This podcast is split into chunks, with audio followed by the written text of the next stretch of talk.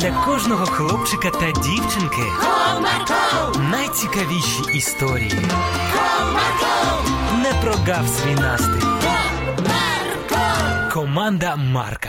Привіт, друзі! А чи бували у вас випадки, коли ви думали тільки по-своєму і не слухали нікого іншого? Ось у наших героїн сталася така ситуація, і вони ніяк не могли вирішити, хто правий.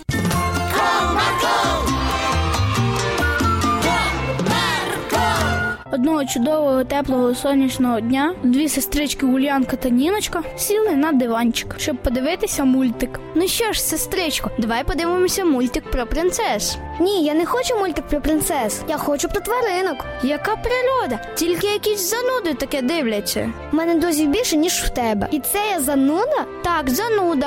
Між іншим, про принцес дивляться тільки маленькі дівчатка. Я не маленька. Та по тобі видно, одні принцеси в голові. Почувши полку бесіду дівчаток, мама зайшла до кімнати. Так, донечки, ви мої любі, що тут відбувається? Ульяна хоче дивитися про природу і тваринок. Так а в чому проблема? Того, що Ніночка хоче дивитись мультик про принцес. І ви не можете поділити? Так.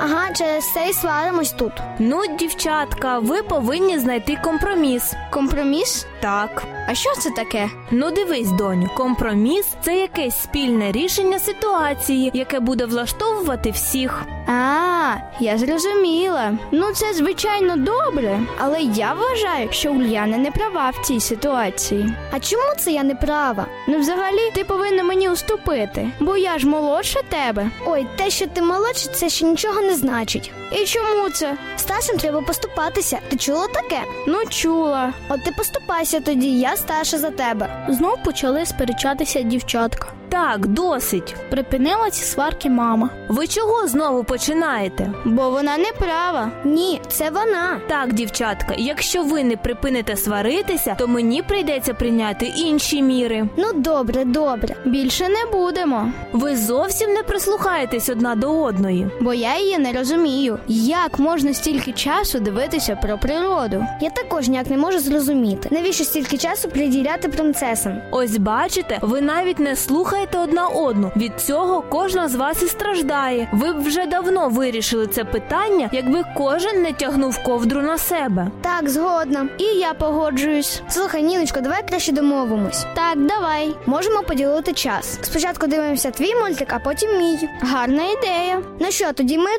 Ага, і більше ніяких непорозумінь. Тепер будемо поступатися одна одній. І будемо шукати компроміс. Які ви в мене розумні, дівчатка, молодці. Ось така історія, друзі. Тому завжди шукайте компроміс та не створюйте конфліктні ситуації. До зустрічі! con Marco,